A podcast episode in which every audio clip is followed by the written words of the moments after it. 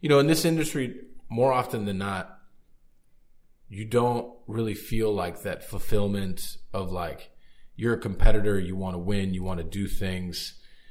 Um, it's not really like that, but in this instance, it was, and I just Yeah. like I was so happy for them.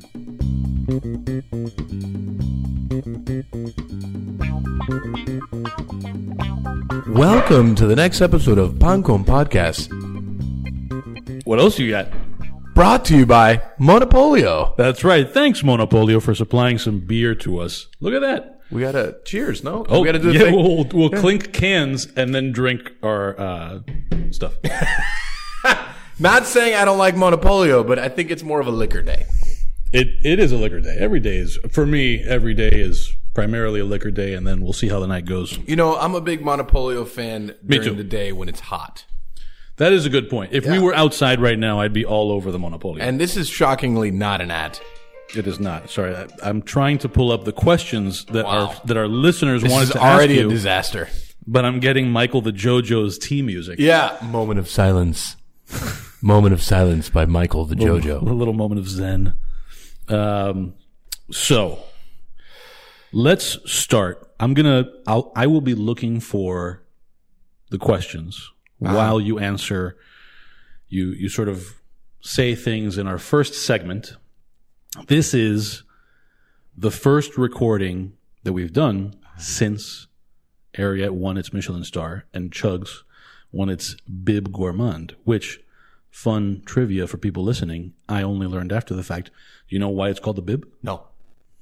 See this? Everybody's learning things today. I, I love it. It is called the bib not because of the bib you would wear if you're a sloppy eater, but bib is short for bibendum, which is the name of the Michelin man. It is the name of the Michelin man. And actually, Nave was uh, Michelin recommended. So, There you go. as a company, we did a sweep, Clean sweep. clean sweep. Watch out. Correct. Watch I- out, ladies and gentlemen. It was a momentous day.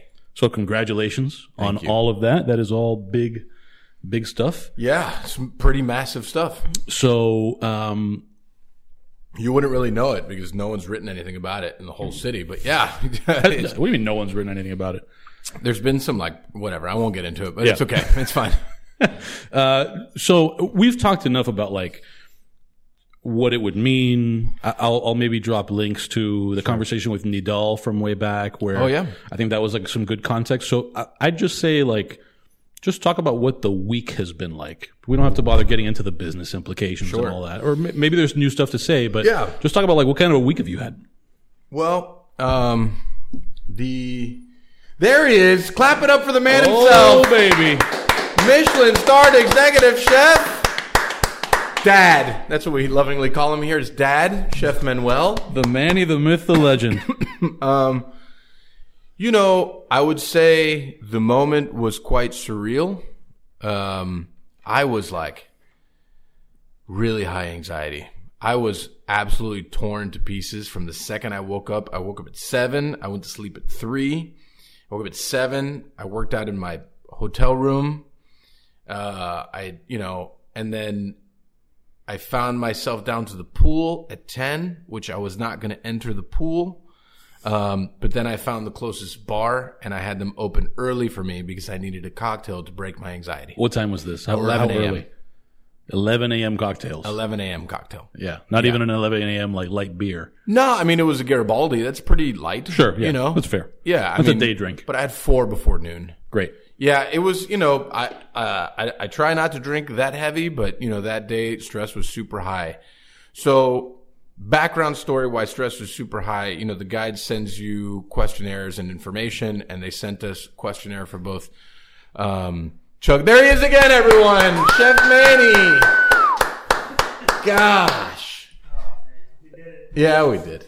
Um, so they sent us questionnaires. They sent us a questionnaire for Ariete, and then a month later, later they sent us a questionnaire for Chugs, which I was like, this is super weird. Uh, but you know, because Chugs was never built or had any aspirations to be Michelin anything. I mean, it was a diner. It was supposed to be everyday dining, and um, I mean, it is everyday dining. So you know, I was, and they also sent us a questionnaire about Nave, and I was like, I don't know, I'm so confused, right? And then they sent out invites, and they sent out two invites to me, one of which went to um, Chugs, and then the other one went to my personal one, and it, I didn't know if Ariete was even invited.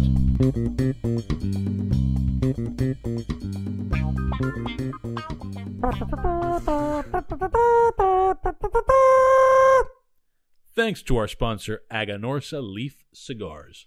Aganorsa leaf is renowned throughout the world for its signature flavor that possesses all the great attributes of Nicaraguan terroir, along with classic Cuban aroma and flavor. Aganorsa Leaf is pleased to announce a brand new edition of Guardian of the Farm, Cerberus, named after the mythical three headed hound that stood watch at the gates of Hades.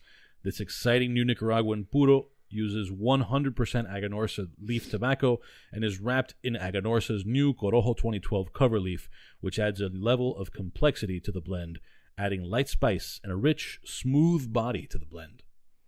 When you smoke one of our world class blends, you will experience the difference between ordinary tobacco and Aganorsa leaf. That's why we say our leaf is our strength. Learn more about Aganorsa leaf and use their store locator and find a cigar shop near you that carries their products at www.aganorsaleaf.com. The two of us smoke Aganorsa leaf cigars often. We also offer them to a lot of our guests, like, for example, Dave Arvello, who every time I post a picture of a, a Cerberus mentions to me in my DMs or in a text how cool the band is, which it actually is a pretty slick looking band. Um, but also, I just want to note, little personal anecdote here, so it's not all totally straight up red.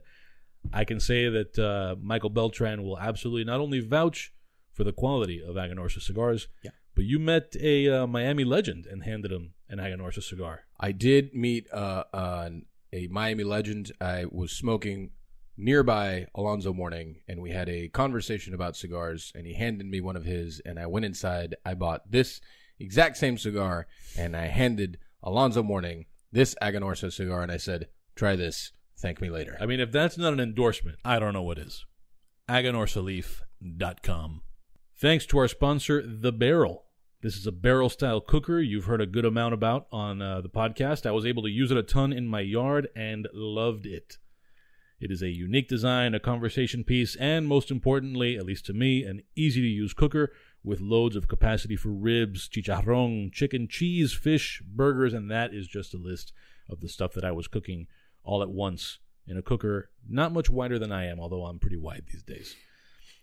Mike, not long ago, we took some time during a podcast to cook with the barrel in the garden behind Ariete. So tell listeners about uh, all of that while I roll some footage of the cook for the video people.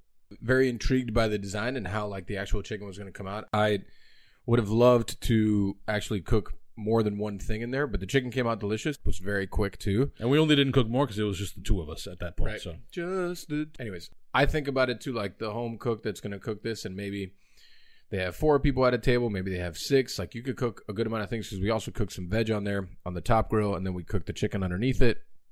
You know, the vegetables were delicious and they cooked incredibly fast, uh, and the chicken itself was delicious. We used a whole green circle bird, um, truss tied, and just hung that thing, and it was really, really good times. get all of the information that you need, and of course, buy your own barrel at barrelthebbq.com. Barrelthebbq.com and use promo code PANCON10. That's P A N C O N 1 0 for $100 off A hundred dollars. of your order when you buy the barrel. A hundred dollars. A $100. You know, I saw a barrel. Kids, at- the kids call it a, a C note. I I saw the barrel at a place the other day. Oh, yeah, that's right. You sent me a picture. Yeah, and I was telling everyone around it that was looking at it. I said, "Don't buy it here. buy it. don't buy it online. be a And dummy. hit Pancon ten, and you're gonna save yourself a hundred bucks." Don't- I said, "What?" I said, "Yeah, do it." And they were Don't like, be a sucker. and then the kid just run ran out. Oh, man. He just ran straight out of the store. Peeled out in his car. Yeah, straight to you know. Uh, yeah, Yeah. he was on it. barrelthebbq.com promo code pancon10 for $100 off C note. Introducing the newest line from Drew Estate Cigars. 20 Acre Farm is a complex, refined, and medium body cigar with a super oaky and cedary notes accompanied by a whisper of white pepper and a bright hint of citrus. Built at La Gran Fabrica, Drew Estate in Nicaragua using a velvety, and I mean velvety, Ecuadorian Connecticut shade grown wrapper. Under that wrapper is a sun grown Habano binder and a filler blend of Nicaraguan tobaccos from Esteli and Jalapa in perfect balance with the opulent and majestic Florida sun grown leaf. Florida Sun Grown is also the name of the farm where that tobacco is lovingly grown and harvested by Jeff Borysiewicz, who's the guy you see in this video playing behind us, uh, on his pristine 20 acre plot of land near the central Florida town of Clermont. I have actually been to that farm, along with plenty of other cigar tobacco farms in Mexico, Central America, and the Dominican Republic. And what Jeff, who by the way is a very nice guy, there's actually a cigar box signed by Jeff hanging on my wall. Uh, what Jeff is doing there is super legit. Uh, so it's always cool to see products like his, which is the only premium cigar tobacco grown in Florida, um, in products from a company like Drew Estate. Plus, 20 Acre Farm being a Drew Estate product means it's the creation of master blender and Pan Con podcast guest Willie Herrera. Support our guests and sponsors. Get it online. Ask your local cigar shop about 20 Acre Farm by Drew Estate. Learn more about Drew Estate and use their store locator to find a cigar shop near you that carries their products at drewestate.com. That's right. I'm probably going to smoke one of those right now. I, what are we waiting for?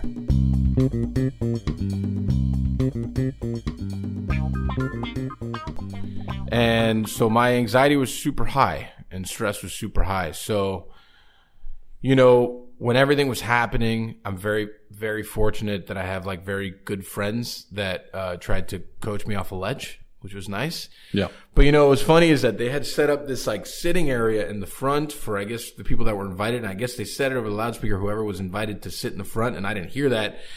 I also wasn't going to sit anywhere, right? I, I was sitting, I was standing by the back bar, slamming a gin and tonic to the face, watching the screen in the back as they were going through all the like pleasantries and then like the beverage awards were awarded, which was great. Congratulations to, to them. Uh, uh, Coat won and, uh, the beverage gentleman from Le Jardin Yep. won. Uh, so that was great. Congratulations to them. And then And was got- was this the the was that like a new cat? Those were new categories? No. No, I mean, I, I know that when I was in DC, um, Will uh, from Bresco won that. So that was cool. Okay. Yeah. Um, so then they get into the bibs, and then I'm a little more anxious. And then they call Chugs, and they call a bunch of people that I love, like during the bibs, right? Like, you know, they call Tinta y Cafe, which I thought was like incredible. yeah. You know? Very cool. Um, and you know they call Fukia, which is uh, some other friends of the show. They called Itamae, which I thought I thought would, Itamae was more of a star than it was a bib. But Yeah. I'm not here to really talk about whatever. I'm not an inspector. I don't know what thought process went behind that. Um, and then I asked my business partner to go upstairs and accept the bid because, uh, to go on stage and accept the bid because I was just so like anxious, right? I was at this point, I still don't even know if Ariete's supposed to be here, you know? And then, um, I'm with Ryan. Ryan is like probably like five feet from me. And then, uh, Philip Frankland Lee, which has turned into a very fast friend, which we'll get into after why we became friends, um, was to my left or right behind me. And then they started announcing the awards and uh, it's alphabetical and we were announced first. And I didn't really, I didn't see or hear anything. But all I know is that Val Chang is like hugging me, congratulating me. Andrew, my business partner, is like going nuts. Philip and Ryan are also going nuts. And I'm like, I guess we won. And it was like a, if nothing else, it was like a moment of a lot of like relief, you know? Yeah. Because like we had got, we had just gone through so much like, so much work. The team had worked so hard. The, I think everyone involved had really put blood, sweat, and tears into the whole thing. Everyone, every single person that works in this building, you know. And I think for me, I like, I owed it to them. You know, I wanted us to win this for like team. You know. Yeah. Um, and we won. And it was like uh, I haven't I haven't quite won I've won, I think, two awards since eighth grade, Okay. right?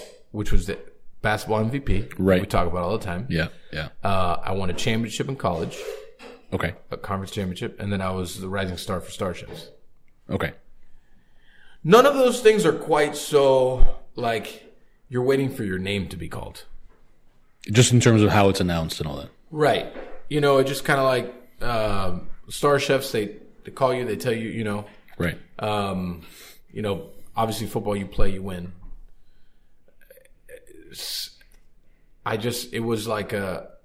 I've never been quite part of that. Waiting for your name to be called. And the moment was surreal. And then also, And you were you were the first name called for the stars. yeah, So that also has to have been like, because you maybe were preparing yourself to like watch a few names and let it build. But I don't know if you think that's like, what, did it feel like more of a shock or less of a shock? um, I guess you don't know what it would I knew been like that they the were going to be alphabetical, so I knew. Oh, you if- did. Okay, if- I didn't know that. If uh, if we did win, it would be first or bust. Hmm. There's, I wouldn't. I don't think there was any other A's that were in the category. Yeah, yeah, yeah. So, Okay, I didn't know it was alphabetical. That makes sense. so then you know, go up on stage. I haven't worn a chef's jacket in seven years. Give you the chef jacket. You go up on stage. I shake the president of Michelin's hand. Then you look back out on stage, or like from the stage, and it's just this like, fuck, I'm really here. Yeah. Like, that there's like lights, and then you see all the Michelin stars hanging, and you're in this tent, and there's people all dressed very posh, and I'm just wearing a t-shirt, very Oh, but now you got a jacket. So right, very on brand. yeah. And um, man, it was just like it's hard to put into words what that felt like. Yeah. The one thing I did feel very much was I missed my team very much at that moment.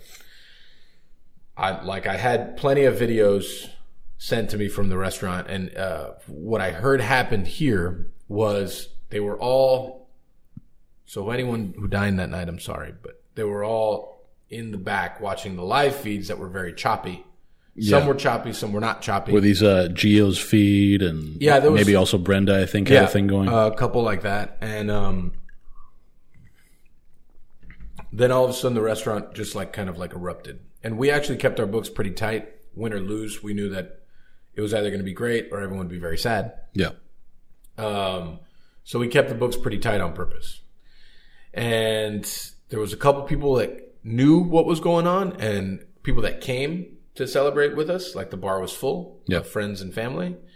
And some guests that were just kind of like, what the fuck is happening here? You know, They must have caught on eventually. they did catch on eventually. And then the restaurant was just like it erupted. And there's some really like beautiful photos.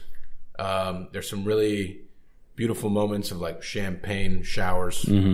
Um, and you know, it was it was crazy. And then you know, like after the whole thing happened, obviously I was first. So then, like by the time we got to S, I was like exhausted. I was like, I was already like the one thing that was for sure is I was emotionally drained from the whole thing. Like very much emotionally, just like so much leading to here, like a month of waiting, uh, four months after the initial email, and then a month of waiting, and then a month of talking to my friends of like, you know, I do think that we we worked very hard, and I think that we're in that caliber, and I think it proves it now. Right. you know? Um but man to like be there and then to see the team feel fulfilled.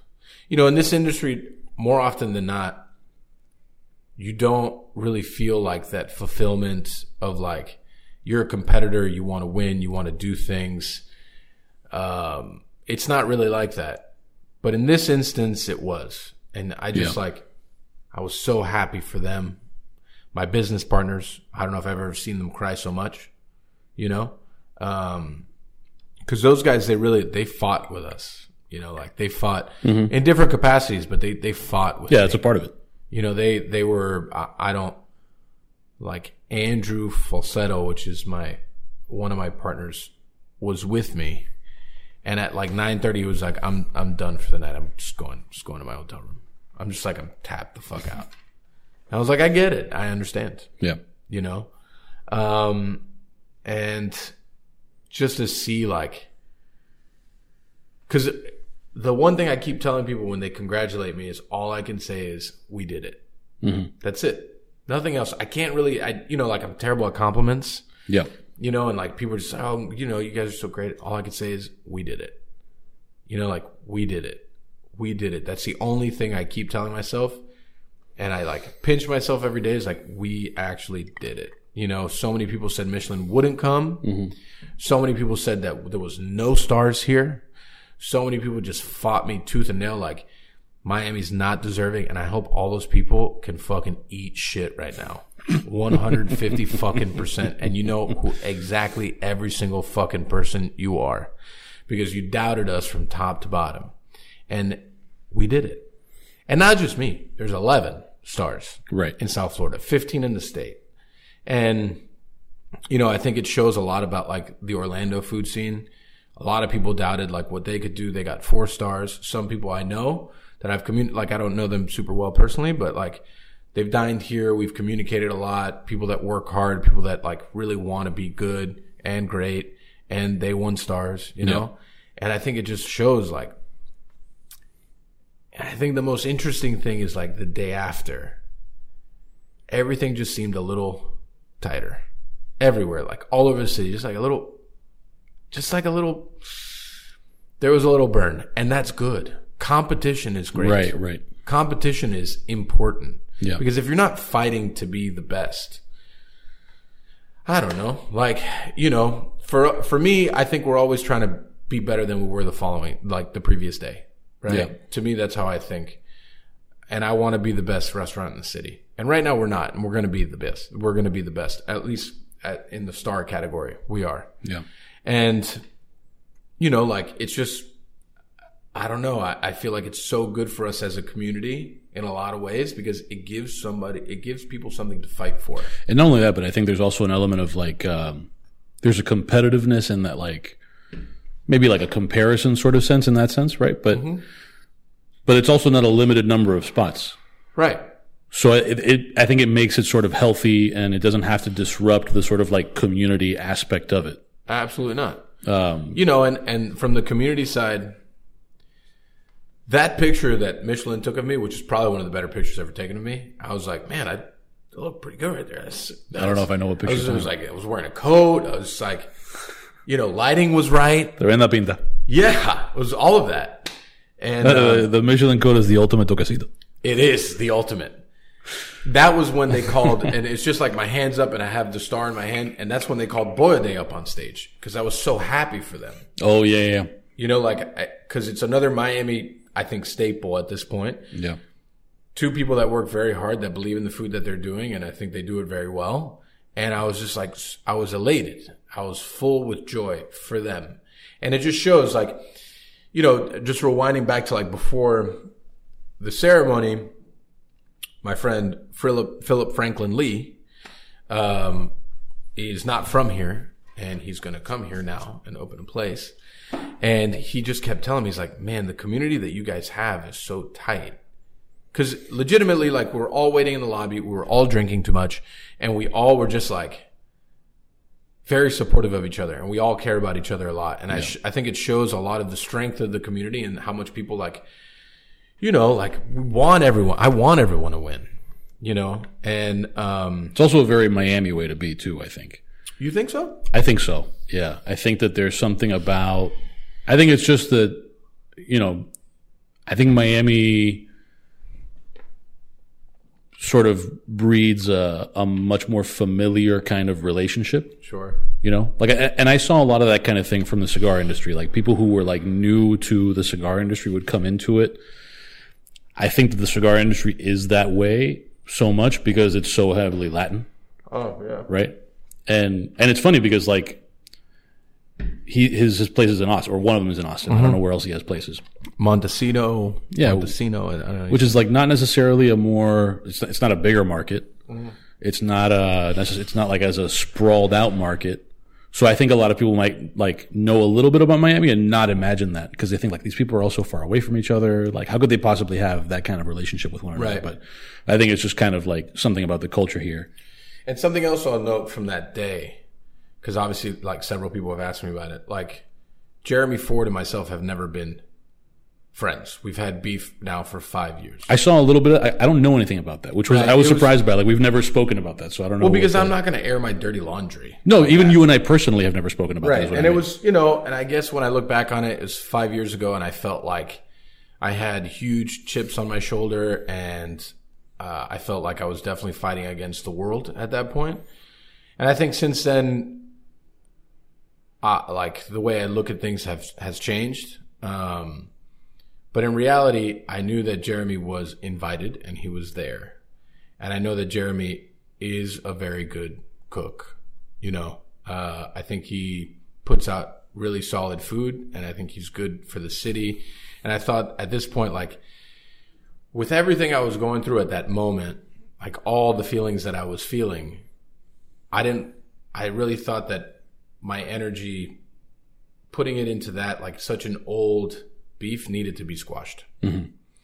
So I reached out to him, and I told him, I said, "Look, you know, all things aside, I wish you the best today, and I really hope that you win, and I hope that uh, you get everything that you want to get."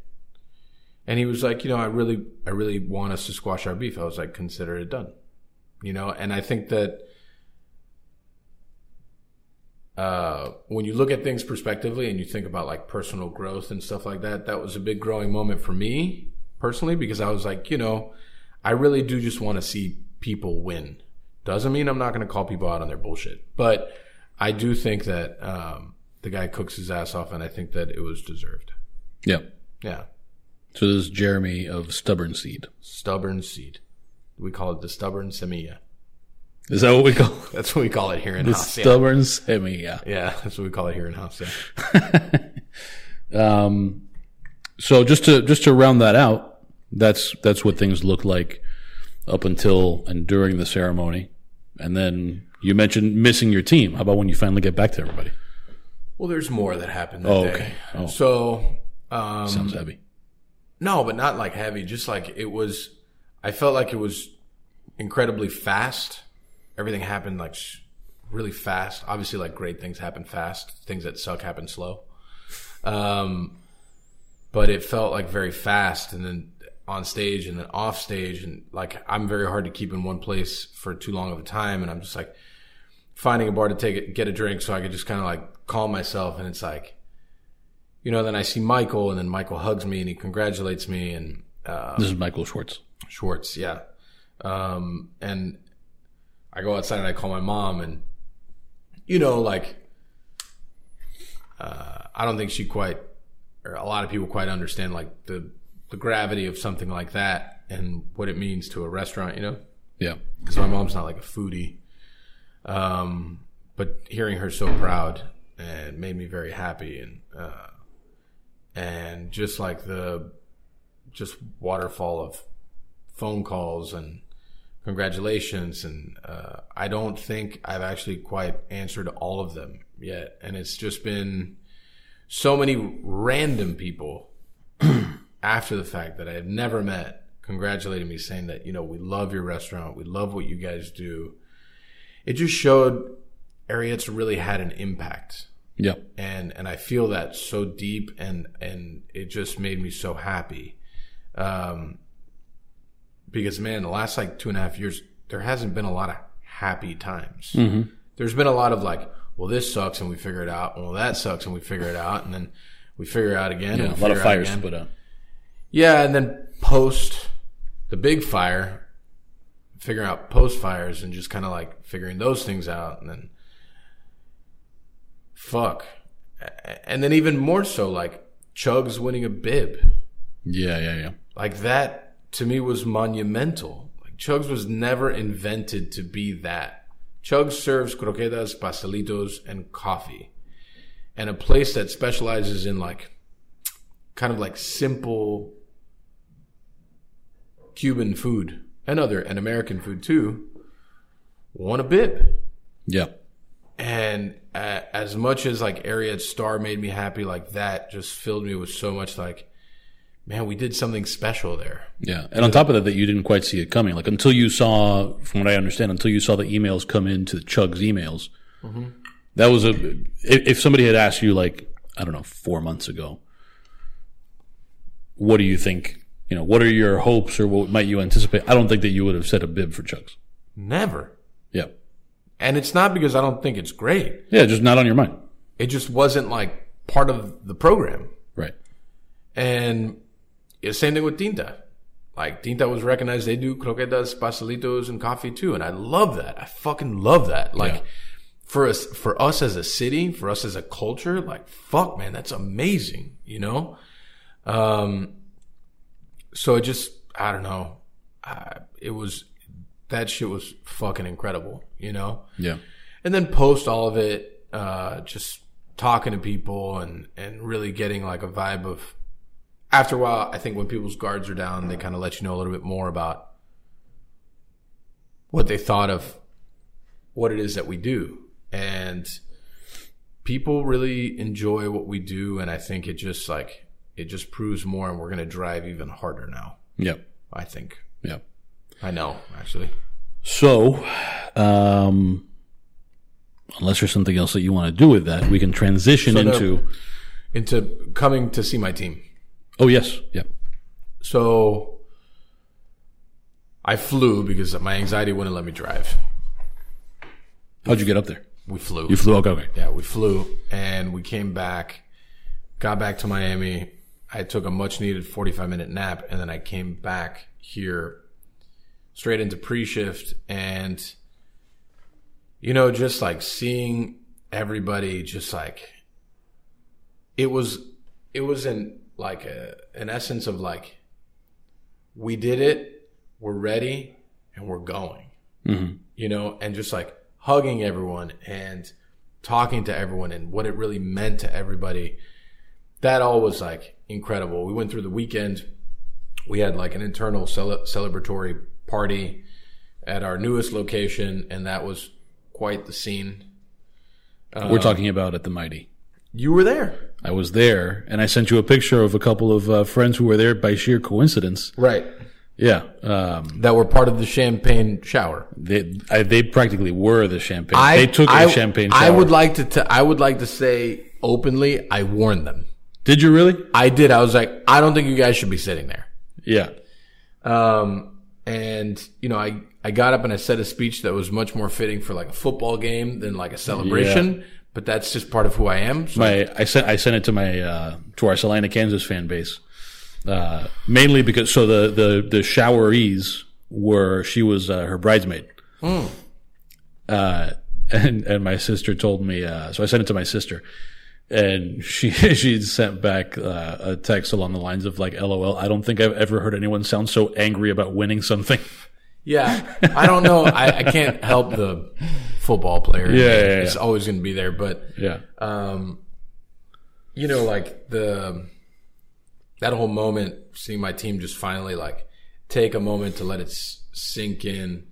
We uh, closed for the night here at Ariete, and then you know we all went over there, and it was just like, man, and there's got to be like three or four like Michelin star tattoos already in the company. oh yeah, Yeah, and it just I don't, it just shows like people they really wanted it. it's a big fucking deal though.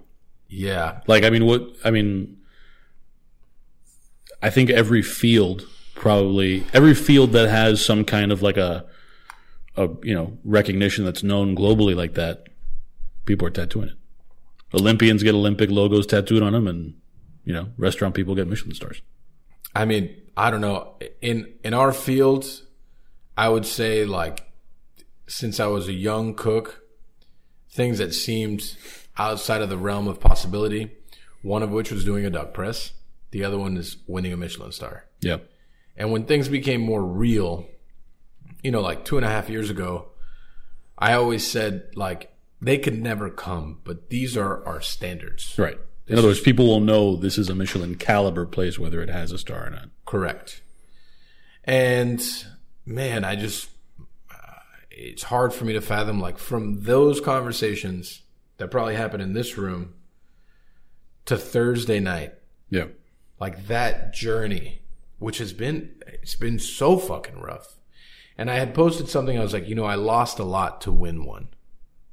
Because man, like you you lose friends, you lose relationships, you lose so much Yeah. in that process um, because you're just trying to do what's what you think is right overall, and you grind yourself to a point that it's like, I mean, we were grinded sharp, Yeah. Yeah. you know, and we still are.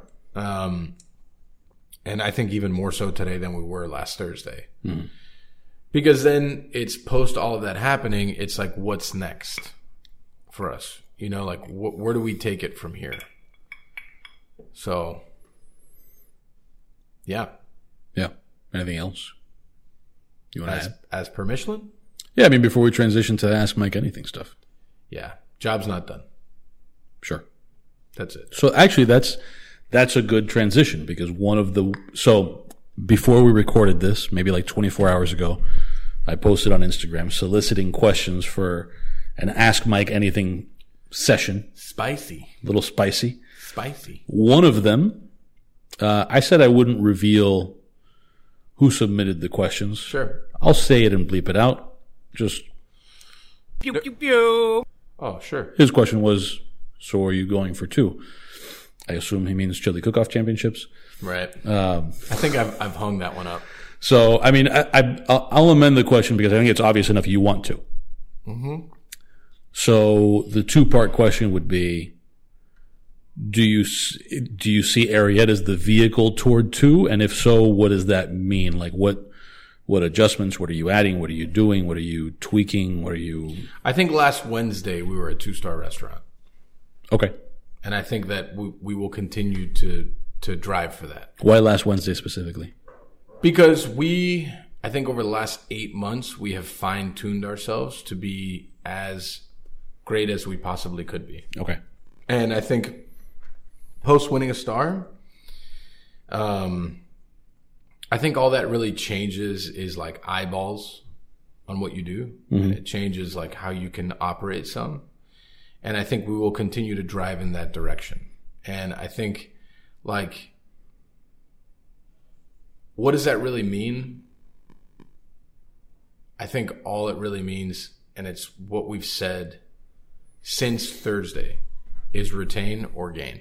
Mm-hmm. That's all that matters. Yeah, and for clarity, because actually I spoke with uh, uh, Carluba about this, and he wasn't aware. So I'm thinking maybe other people who are you know more casual observers were not aware uh, of the fact that um, that there is the possibility of any restaurant gaining or losing stars. For sure. And so the pressure's on. It's not like and nobody's done.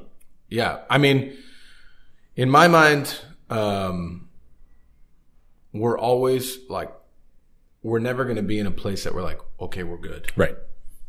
It just, it's just not, that's not part of the Ariete like mantra. That's not who we are. That's not who I ever want to be. Yeah. Are we a little more like vindicated today than we were a week ago? Maybe. Um, but do we believe that the job is done? Absolutely not, because we're always going to strive to be better. So next question, and now we're like shifting gears pretty hard into the non-Michelin Okay. uh, territory. Would you ever consider going on Beat Bobby Flay? And what would be your signature dish? So, shockingly, because I've actually been spending uh, more television time with my mom than I was previously, um, I watched Beat Bobby Flay for the first time like four days ago, First time ever. maybe two days ago. May I don't even know. First time ever, though. First time ever. You hadn't seen the Guerras? no. Oh, you know they were on it. Yeah, Yeah, okay. but I just I don't really watch food TV ever. Okay. No, I just thought, you know, maybe if knowing people who were on there, you would want to go watch it. But, but anyway, okay. So first time you ever see it. So interesting show. I actually like Bobby Flay. I think he's a, a really nice guy. Seems relatable. He's well, he's been here to Ariete before. He's a very nice guy. Um, I would never do that kind of food television. It's just not part of who I am. What would be my signature dish? Yeah.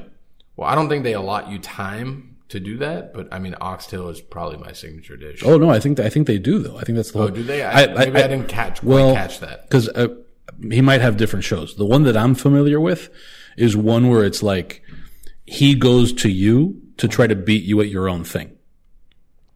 So he goes to the guerras and he does. No, the one I watched was more like Kitchen Stadium. Oh no no no yeah yeah okay well Yeah. so he, yeah because he was also on Iron Chef America or whatever Right, right. No, but this one no. was is is built more. The one that I saw, yeah maybe this is the 2022 version, is more like uh, a kitchen stadium. Like there's people in the stands and um, okay but let's suppose that it's where there is a like yeah, Oxtail, Oxtail. he's going to come and beat you at your own game he's got to beat you at Oxtail I would crush him, but yeah, fine. yeah, I got, I got it. We're good. cool next question what's up with the gold tooth I saw that. That's so good. You know what I ask people all the time when they ask me like dumb shit like that? Um, dumb shit Because yeah, they ask me about my braids too, and I like to be very open about the fact that I've been getting braids since I was like 16 years old, right? Yeah. So for all like a good majority of my football games, I would get braided up. For in like almost all my football games in college, I would get braided up. It's just you know when you go into war, you you got to be war ready, and that's how I've always felt about my braids. So the gold tooth was always, and I had uh, gold caps in college also. It was really just something we've talked about several times. It's just that little toquecito. little toquecito Right. And what I, and I also related to people all the time when they ask me about the gold tooth and I'm, I was like, well, what's up with those shoes? It's like, well, I like them. I was like, well, I like my gold tooth too. So why does it fucking matter to you if I have a gold cap or not?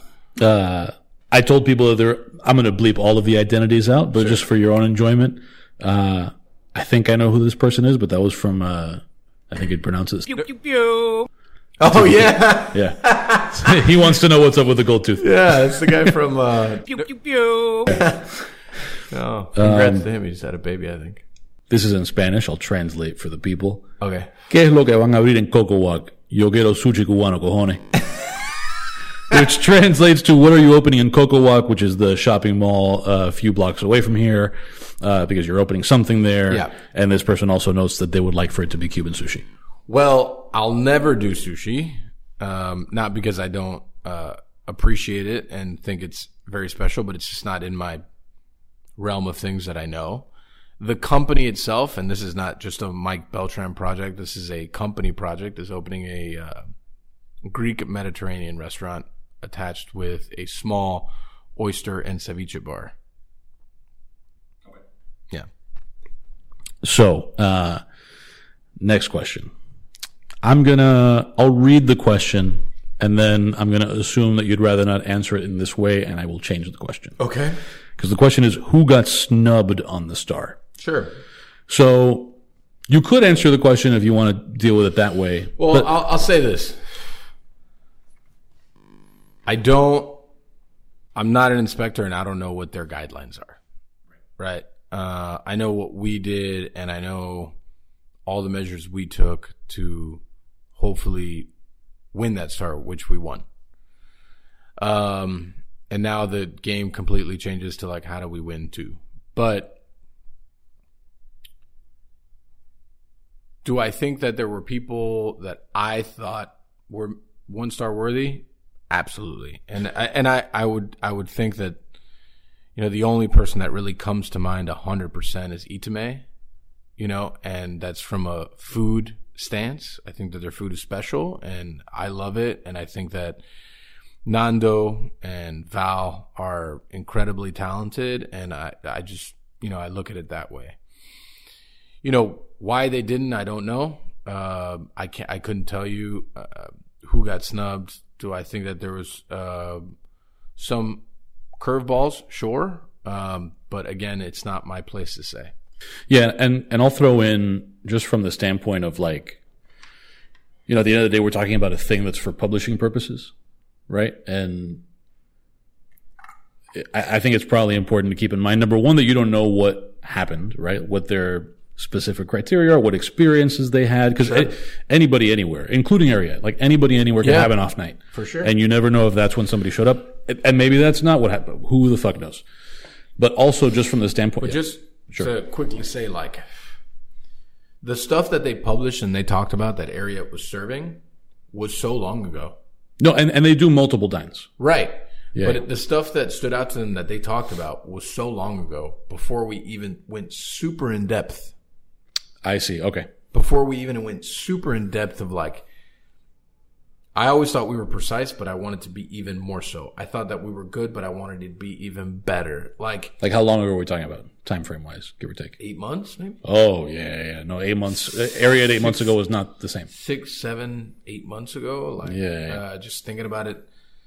You know, it's always based on dish, right? Like, you Yeah. know, we have dishes that um, cycle in and out, cycle in and out. And I mean, the dishes that they ate were No, if that's the case, I mean, I would agree with you 100. percent If if if I'm not saying whether it's two star or not, but if they don't see you as two star, they they would have to at least see you as closer to two star now.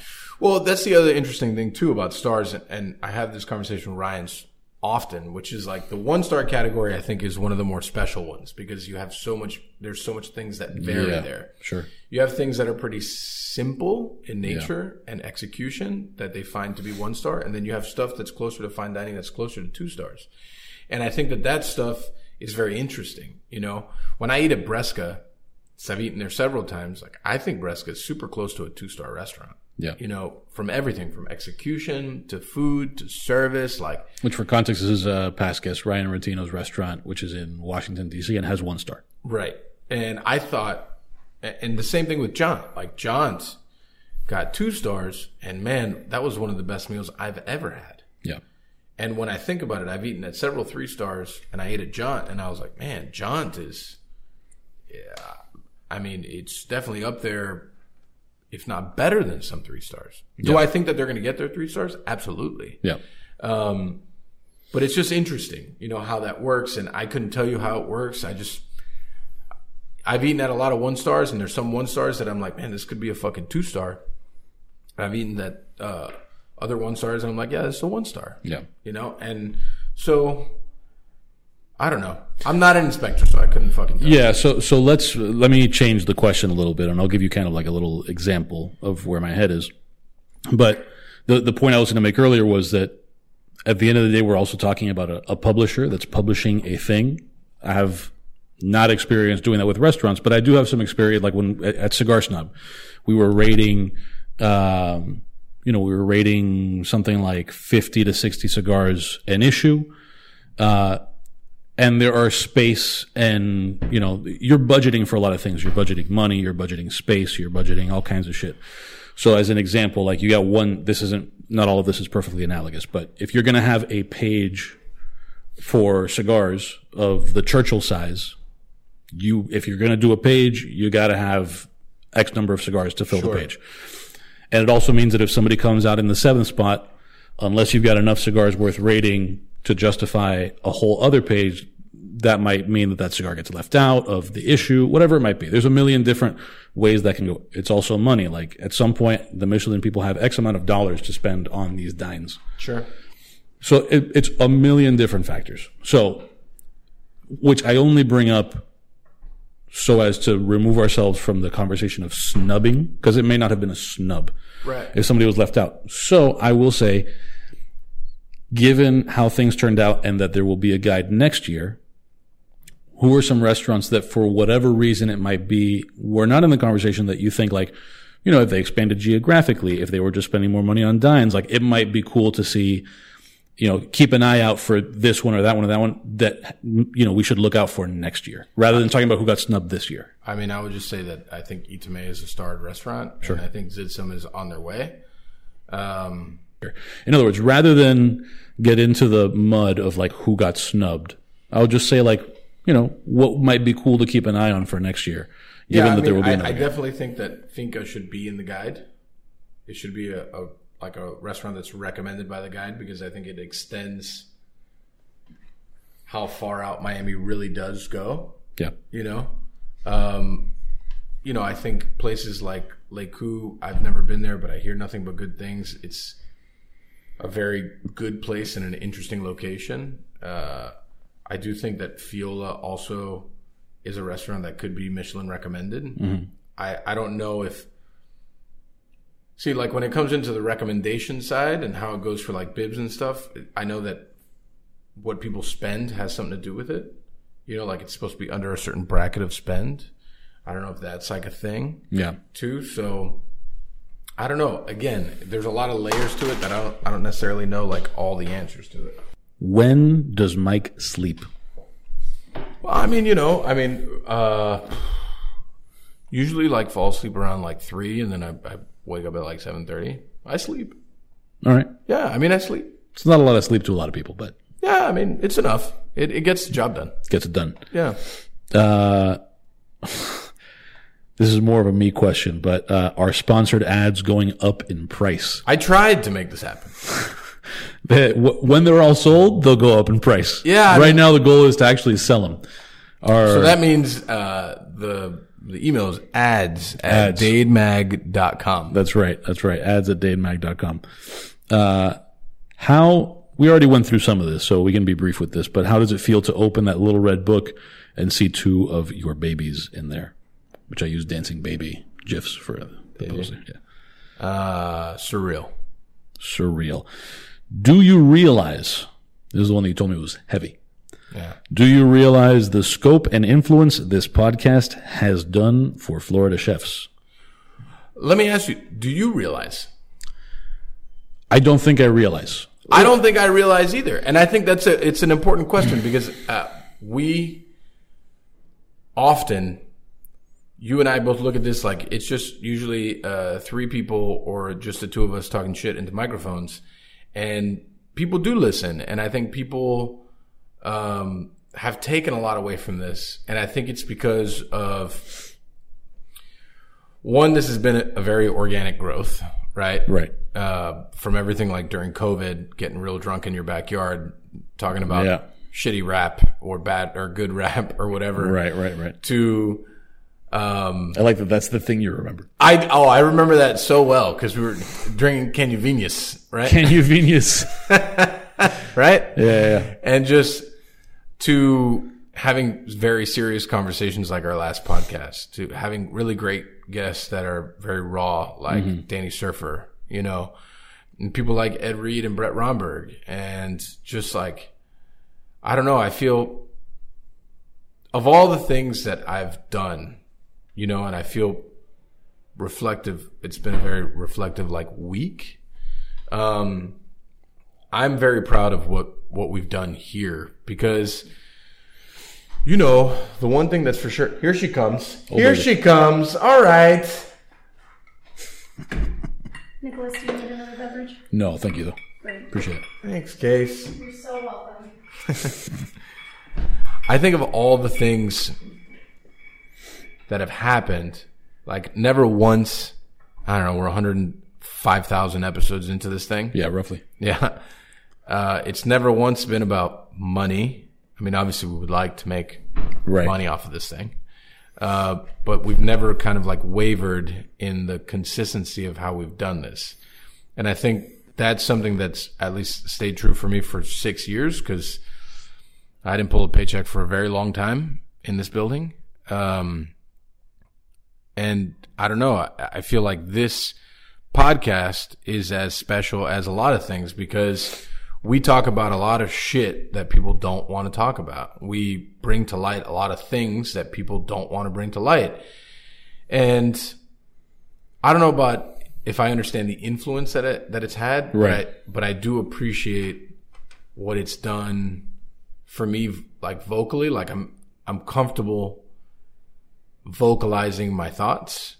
Um, and I'm comfortable having other people vocalize theirs. And, Right, right. and I think it's educated me a ton. I think I've learned a ton about other people and other operations and really appreciated different things from like beer, like Falco. Like I don't, I don't know much about beer. And it's just, I don't know. It's really, it's been, if nothing else, it's been very influential on me, Sure. for me. Yeah. When you'll know exactly where this came from. When will Pig Ink Apparel drop the Real Men Listen to Sade line? Okay. All right, Dave. Uh, uh, give me a month, Dave. Yeah, where does Bond, Dave? Well, give me a month. Uh, does he like he being you? Does he like Nick Jimenez's coffee? I do. Oh, that is. I do, it I first, just- ladies and gentlemen. I know. I just need to. I I like to fuck with Nick. So you know, it, it's just something I fuck with Nick about. I will say I I wouldn't blame you if you didn't because the only coffee of mine that you've had is like Bustelo without sugar or so much as that in it. Right, and it's tough. It's not. You know, I don't really rough. blame you for that. Yeah. I th- I can't remember who you said. I'm sure because we gave multiple answers. I'm sure you said Bourdain. But my point is, we got this question the last time we did this Ask Mike Anything thing, like a year and a half ago. So we'll just revisit it. Maybe you have new answers. Dream podcast guest. Yeah, I mean, it's still Bourdain. But if you had, uh, you know, Another person. how about this? Dream podcast guest who you wouldn't have thought of a year and a half ago. Like maybe somebody you met or became aware of or somebody who's doing new shit. Chadwick Boseman. Chadwick Boseman. Yeah. Yeah, so this is in the in the not alive category. Right. Yeah. Yeah. Chadwick Boseman. I, f- I feel like the stories I've heard about like why he took roles, how he took roles, and then everything leading up to his death. Man, I, I feel like that there's such a wealth of like purpose there Yeah. that I would love to know more about. And I, uh, I mean, every time I've heard the guy speak and in interviews or whatever, he's like, I don't know. There's a lot there that I would love to learn more about. You know, just me personally. Yeah. Uh, so back when we had Gio Fesser, the Pastelito Papillon, People, you guys talked about the concept of a Sade brunch. right? Somebody wants to know Sade brunch question mark. I am still waiting. The people want a Sade I'll make brunch. it happen. When I'll is this it happen. happening? I'll make it happen. It was maybe this was you know destiny because now it'll be a Michelin starred Sade brunch. Well, that's why we. And isn't that what she that's why, deserves? That's why we have uh, kept brunch. We actually have uh, gotten rid of uh, the nineteenth of this month. Will be our last Sunday night service, Interesting. and we're going to keep brunch. Next question: How to balance life and work? Is the sacrifice worth the loss of relationship, wife, girlfriend, kid? I mean, it's uh, it's definitely a very heavy question. Yep. Um, and like I said earlier, you know, I've lost a lot to win one. And I think, because I've thought about that a lot, and uh, some of my older friends have tried to kind of like paint me into a corner to ask me the same question Okay. over the last seven days. And I don't, I, I don't have an honest, like, yes or no. Is there an honest answer to that? I know for me, certain things that I wanted to accomplish in life, if I didn't get there, I was going to feel not quite empty, but I was going to feel like unfinished. Yeah. Unfulfilled. Right. And I think I'm a competitor like through and through. So since a very young age of people telling me I, I quite couldn't do it, because it was always like, uh, I had this conversation with Brittany Rothwell, our COO, a week ago, maybe more like 10 days ago. It's like I was always like the second one. I was always like just not quite there. I was always like, and it felt like you're getting to, like you're really good at a lot of things, but you're not quite great. And that like consistent of just like, as a competitor, consistent, consistent for, I mean, I've been competing for 20 years more. It wears you down and mentally it, it'll get to you. So you can't really do anything else well. So do I think that maybe I've achieved something to maybe I can open up another part of my life? Maybe. But I think it's too soon for me to like be able to say that. How do you create balance? Balance is created differently for everybody. Right. You know, so I think that's an unfair question and I can't answer that question for somebody else. I'm still trying to figure out that question for myself. Mm-hmm. Because just equally, in those conversations with some of my older friends, everything that happened in that conversation, they were just like, well, you know, you just like go back to like talking about restaurants. And it's tough because it's like fight or flight. You know, in the last like two and a half years have been fight or flight. Like you're fighting to survive and that's all you know. I I don't know if I've taken quite a moment to like just take a deep breath and like think about things that have happened or um, achievements that we've won. And I was having another conversation with Larry Carino just a couple days ago, just like, and he like bullet pointed, you know, a lot of the things that we've accomplished in the last two and a half years. And I didn't quite realize all that. And it's a lot, you know, and f- I think for me, 'cause it's always like drive to be better, drive to be better. But when are you just at your best? Right. It's different for everybody. I don't know if I've I've quite had that reflective moment that I know that enough. And I think that moment is different for everybody. Mm-hmm. You know, people find a lot of validation and fulfillment in like having a family and kids and so on and so forth. And maybe hopefully one day I find the same. But for me right now, I had a goal which was to help put Miami on the map, mm-hmm.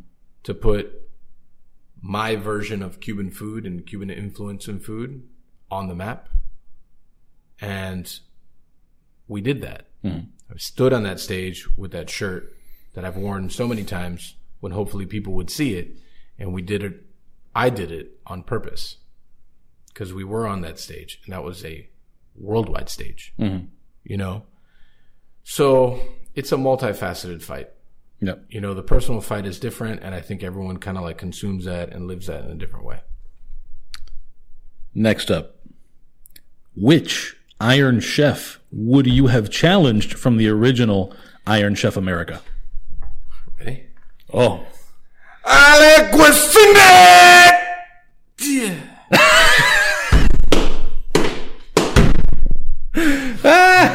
I have to say, in all of my years of cooking, that is by far my favorite food television show. The original Iron Chef. yeah. And I always, in my brain, it always goes back to like episode Octopus. And like, they're just grabbing a live octopus out of a tank and they're throwing it in a boiling hot pot, pot of water and the octopus like trying to get out. it's like, it's like a fucking disaster, you know? So I had to remind myself because it's been so long since I've watched the show. Uh, and I watched some of the intros. Yeah. Um, I love the at the end. yeah. That's good. But my favorite is at the intro when he's like was talking about how he spell he spent all of his wealth building Kitchen Stadium, and he's got this like little pastry, and he's like, it's like so good, man. It's like uh, so extra. Wait, so what is it that you just said? What did you just scream? He, it's like he says a la cuisine. I like cuisine. That's what it sounds like. I don't quite know, but Oh, but we're going with that. That's what I'm going with. That's what I've always said back when I was like a young cook and I was like the guy who would fuck around and just like try to crush kitchens. I would yell that shit all the time. Yeah. All the time. That's good. At the beginning of service and like it was such a I was such a disaster back in the day. But um Hiroyuki Sakai, which is Iron Chef French, would be the gentleman that I would like to go against. Hiroyuki Sakai. What what do what do you remember about Hiroyuki Sakai? He's just the guy who specializes in French cuisine. Got it. Okay. and that's something I feel like I could vibe with. Yeah. we could we could go head to head here. Like Yeah. I'm not going to go against the Italian guy. Sure. I'm not, you know, that guy. And he's like, he has the most spectacular mustache. So I, that's really the guy who I would like to beat. Uh, In there- modern day, okay. sure, modern yeah. day stuff, I would probably probably go against Morimoto. Okay. Yeah, because you know there was like two different Yeah. Yeah. Iron Chef whatever's. Right. Yeah. Are there other projects? actually- oh, sorry. Go ahead. Go ahead. No, but there's more. So, like in year three of Ariete, Food Network had reached out about being on their new version of Iron Chef, Right.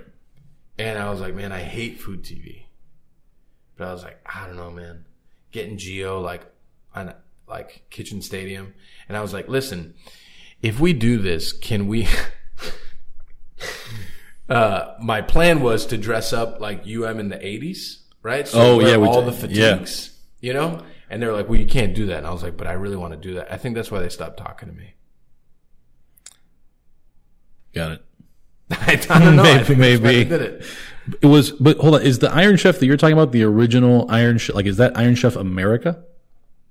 What, what do you mean? The Iron Chef that you're talking wasn't Iron Chef like originally like not an American thing? Right? Yeah, Hiro, Hiroyuki Hiroyuki Sakai. This was a Japanese show. Yeah, but it was on Food Network. Got it. Well, because the question was about the original Iron Chef America. Oh, yeah. I mean, Morimoto would be the only guy I'd want to go against. Okay. Okay. Uh, but that's not the best Iron Chef, though. People need to broaden their shit. They Yeah, I mean, the, that- yeah, I mean, you know, not everybody's as cultured as you are. Cuisine. Uh, are there other projects in the works? Yeah, I mean, uh, I think anyone who's paid attention, we've taken over a location on 22nd and Coral Way that used to be called the Mighty. It's going to reopen as the Gibson. This is in Miami's Shenandoah. Yeah. Uh, Chris Hughesby, which is a dear friend and actually the second Pan Con podcast guest, or the first guest, Yeah, first guest. second episode Right. ever, uh, which I think we'll probably have him back on the show soon. Yeah. uh, to talk about journey and whatnot. Um, is the chef there, and we're going to reopen um, as the Gibson in mid July. Got it. Another project we've been working on for a long time is Brasserie Laurel, uh, which is being built in downtown, which is next to El Vecino, which is a cigar bar. Right. So French with a touch of Cuban brasserie with a cigar bar attached next door. Cool. Yeah. Uh, what's the deal with uh, with Scoop? Scoop is kind of out of our hands right now because it's really in the hands of the building owners. Got it. There's a lot of uh, Stuff. stuff and hurdles that they've they have to work through that has nothing to do with us, but it's something that uh, Scoop is in the forefront of my mind because um, Chef Devin's stuff, and by stuff I mean ice cream, is incredibly special. So, and not just that, like you know that part, and then like the records part and the whole thing. I think it's it's going to be super dope. So. I'm hoping the building can work through all their issues and we can get this thing going. But we have, I mean, we've been ready to break ground for six months, and we can't. Got it. Uh, man, I think um, been at it for just over an hour. I think we can. That's all the questions that we got. Wow! Those were all our hard hitting Wow! Hard curveball questions from this audience. So I don't know if there's anything else that you want to get into before we shut this shit off. Uh, not really at all. Um, it's been an interesting. I mean, not even a week. Tomorrow would be a week. Uh, I think the only thing I would like to talk about is a good friend and our next Pan Con podcast guest, Philip Frankland Lee, which has been a fast friend. We actually just met two weeks ago, and he's a very genuine and great guy, great chef, and um, we have made a deal that he's going to uh, take over our bed and breakfast to do a omakase pop up there. And I actually had the opportunity to go to Austin and have the pop up there um, and have dinner there, and it was great. Um, and uh, in very Philip Frankland Lee fashion, he released reservations, and they were sold out in an hour. So Thanks in part to Joe Rogan. to Joe Rogan, yeah, who Yeah. is now not only taking all our Spotify money, but taking the rest of our city's sushi reservations, Yeah. apparently. Thanks, Joe Rogan. Uh, you'll see us on Spotify eventually. um, but That or like some C level Hulu subscription. Who knows? listen, I'm on Hulu. It's fine. Okay. Coming to you on Paramount Plus. Yeah. Hey, listen, I like I like Paramount Plus. Are you on there for the Star Trek? Yes, absolutely. So's my mom. yeah, yeah. Uh, I would definitely. Um, I would say if you can get a reservation at Sushi by Scratch Bar, I would say to do it. Um, very cool experience. Very cool guy. Um I'm excited to have him around property and the team, and he's just been like a really great dude to get to know just very quickly. So Yeah. um, it's cool. Cool. With that, we'll do our closeout stuff. Party recommendations. Do you have party recommendations? I do. I really am super enamored by the rapping chef. Oh, you did The send me. You sent me one of those. Yeah, yeah. yeah. He is so good. I, I like, you know, and I, I, I send Geo his stuff, and Geo does this shit all the time by himself in the kitchen. And I find that Oh, like rapping while he cooks. for the last 15 years we've been fucking working together. Oh, He's this been is doing good. that. And man, it, it's just like this guy's got like two hundred thousand followers doing it. I'm like, Geo, you do it to nobody in the kitchen. You should do this all the time, You know, I- have like at least one extra microphone if you want to put it on the prep table. just all the time. Yeah. When he's making mac and cheese croquetas, or I'm sorry, pastelitos. Like he could just for sure. definitely like. I mean, he's. I mean, we used to have uh, this as we were prepping back in the Normans days. We should, we, we we would say that we would re- release the caffeine and chronic LP, which would be Geo's Oh, uh, food rap album. yeah. And man, I wish if I could go back, Caffeine and chronic. caffeine and chronic, if I could go back in time and just record all of Geo's songs, because there's got to be at least thirty of them Yeah. at just from that time frame. Who knows where he's at now? That we would we would have a, a gold record or whatever the fuck. Serious mixtape situation happening. It would be incredible. Man. Incredible. So, the rapping chef, I don't know who you are, but man, you do great fucking work. Sicky Dicky is still killing it, Sicky Dicky, yeah. absolutely crushing it. Uh, on television, on the tube, I haven't quite gotten to uh, watch um, the season six of Peaky Blinders, but I hear it's good and it's on Netflix now, which is good for me. Um, I did find myself in a situation that I had to watch The Jungle Cruise, and it was pretty bad but entertaining. This is The Rock. Yeah, Uh, yeah. and is it, is it, uh, who else is in it? Is there anybody else of note? It's not with, um Kevin Hart. No, He's not in it. no. Okay.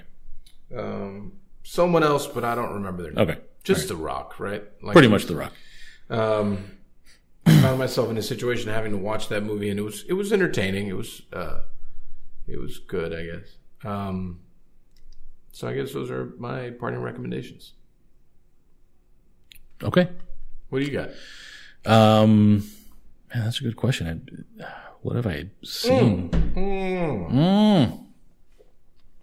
When I was in Orlando, Yep. I trekked 30 minutes across town to go visit our friend Matt Hinckley. Okay. And eat some food, and it was great. Matt Hinckley's. Uh, what did you eat? This is at, at uh, uh, uh, So fancy. Yeah, Hinckley's fancy- meats. I had the pastrami sandwich. So I had the pastrami sandwich, and then Matt made me like a large to go order. And then as I'm leaving, he says, "Do you want a hoagie?" And I'm like, "Dude, I don't really eat much. Like, it's okay." And he's like, "Listen, I'm gonna make you an emergency hoagie." And I'm like, "But I, I don't, I don't think I need it." He goes, "Trust me, I think you're gonna need it." So I said, all right. So he makes me this emergency hoagie. And fuck, whatever. I put it in the little fridge that's in the hotel room, whatever.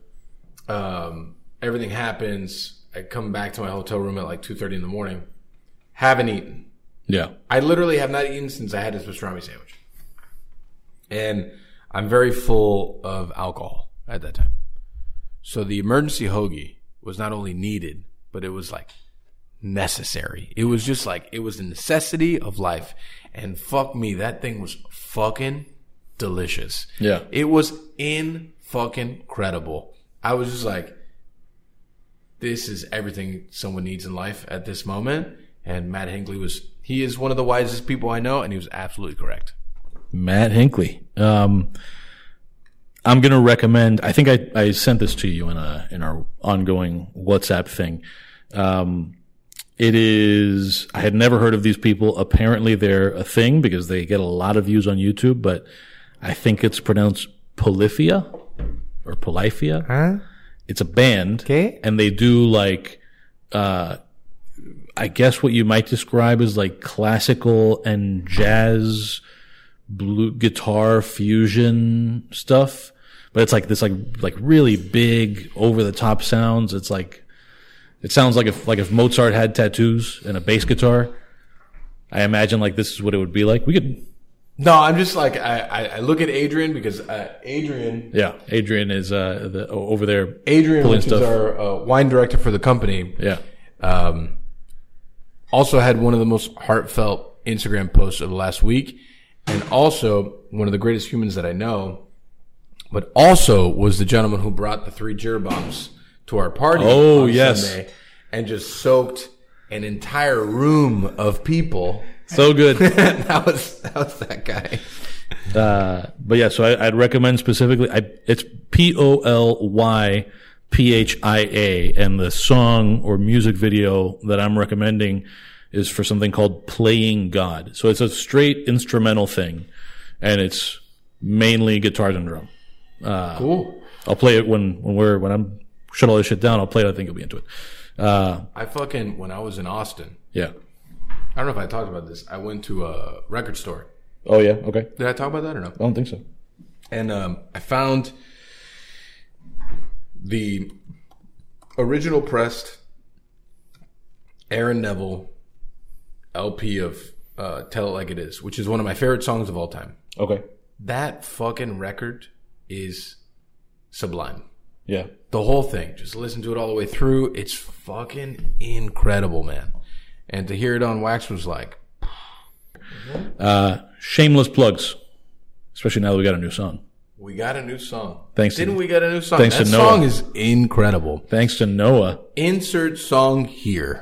All the things. I still gotta recommend all my shit. I mean, we've, we've done this 80 times already. all the the things all the the things Ariete Nave Scapegoat and the Taurus Chugs and the Gibson all the things All the things. At this point, just all the things. Big Ink Apparel Scoops and Laurel Miami against the world all the things All the things. Insert song. all the the things All the things. all the the things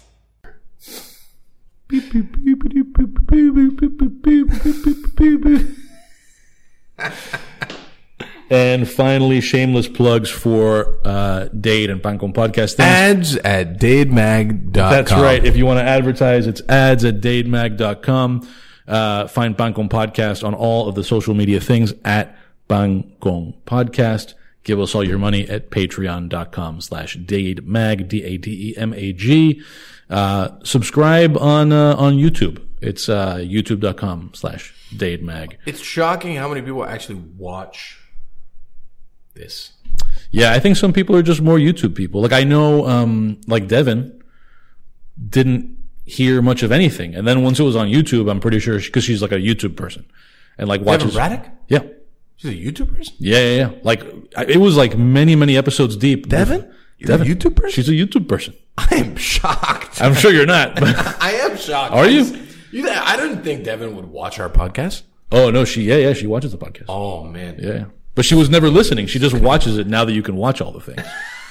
In between, in between mukbang videos, in between mukbang binges, she's watching Pan Con podcast. That's incredible. Yeah. Um, Big shout out to Devin Braddock because she is the corporate pastry chef of a company that swept. Well, I, I actually, I, I messaged her. There were a handful of people I messaged, you know, just because like I'm only restaurant adjacent. So there's not too many people that I have that much of a relationship with here. I don't know. You went to the party, guy. I mean, I feel like I should go to something, you know? Okay.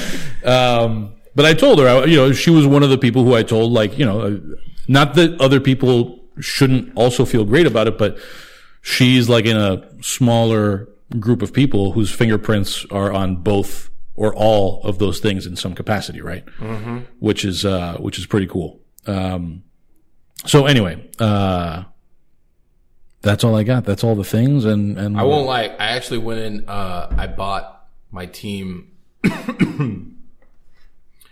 little vintage Michelin pins Okay. so they could all wear. Nice. Pretty excited about that. Yeah. We also made uh, Michelin pig ink shirts. Do they know this? No, Adrian was just commenting to me while I was setting up that he was like, "Man, I really hope they make shirts." oh, I'll show you after we're done here. Yeah. they're pretty cool. When are those going? When are those being distributed? Oh, I don't know. I, I may ju- I may just give them to staff. I don't know. No, no, no. I mean, to, I just don't want to blow the oh, surprise. Oh surprise. yeah, right. No one listens. Thank you for joining us here on Pan Con Podcast in the Michelin starred edition of Pan Con Podcast. And uh, remember, give us all your money on Patreon. We don't have a lightning round. It's okay. Give us all your money. It's okay. Anyways.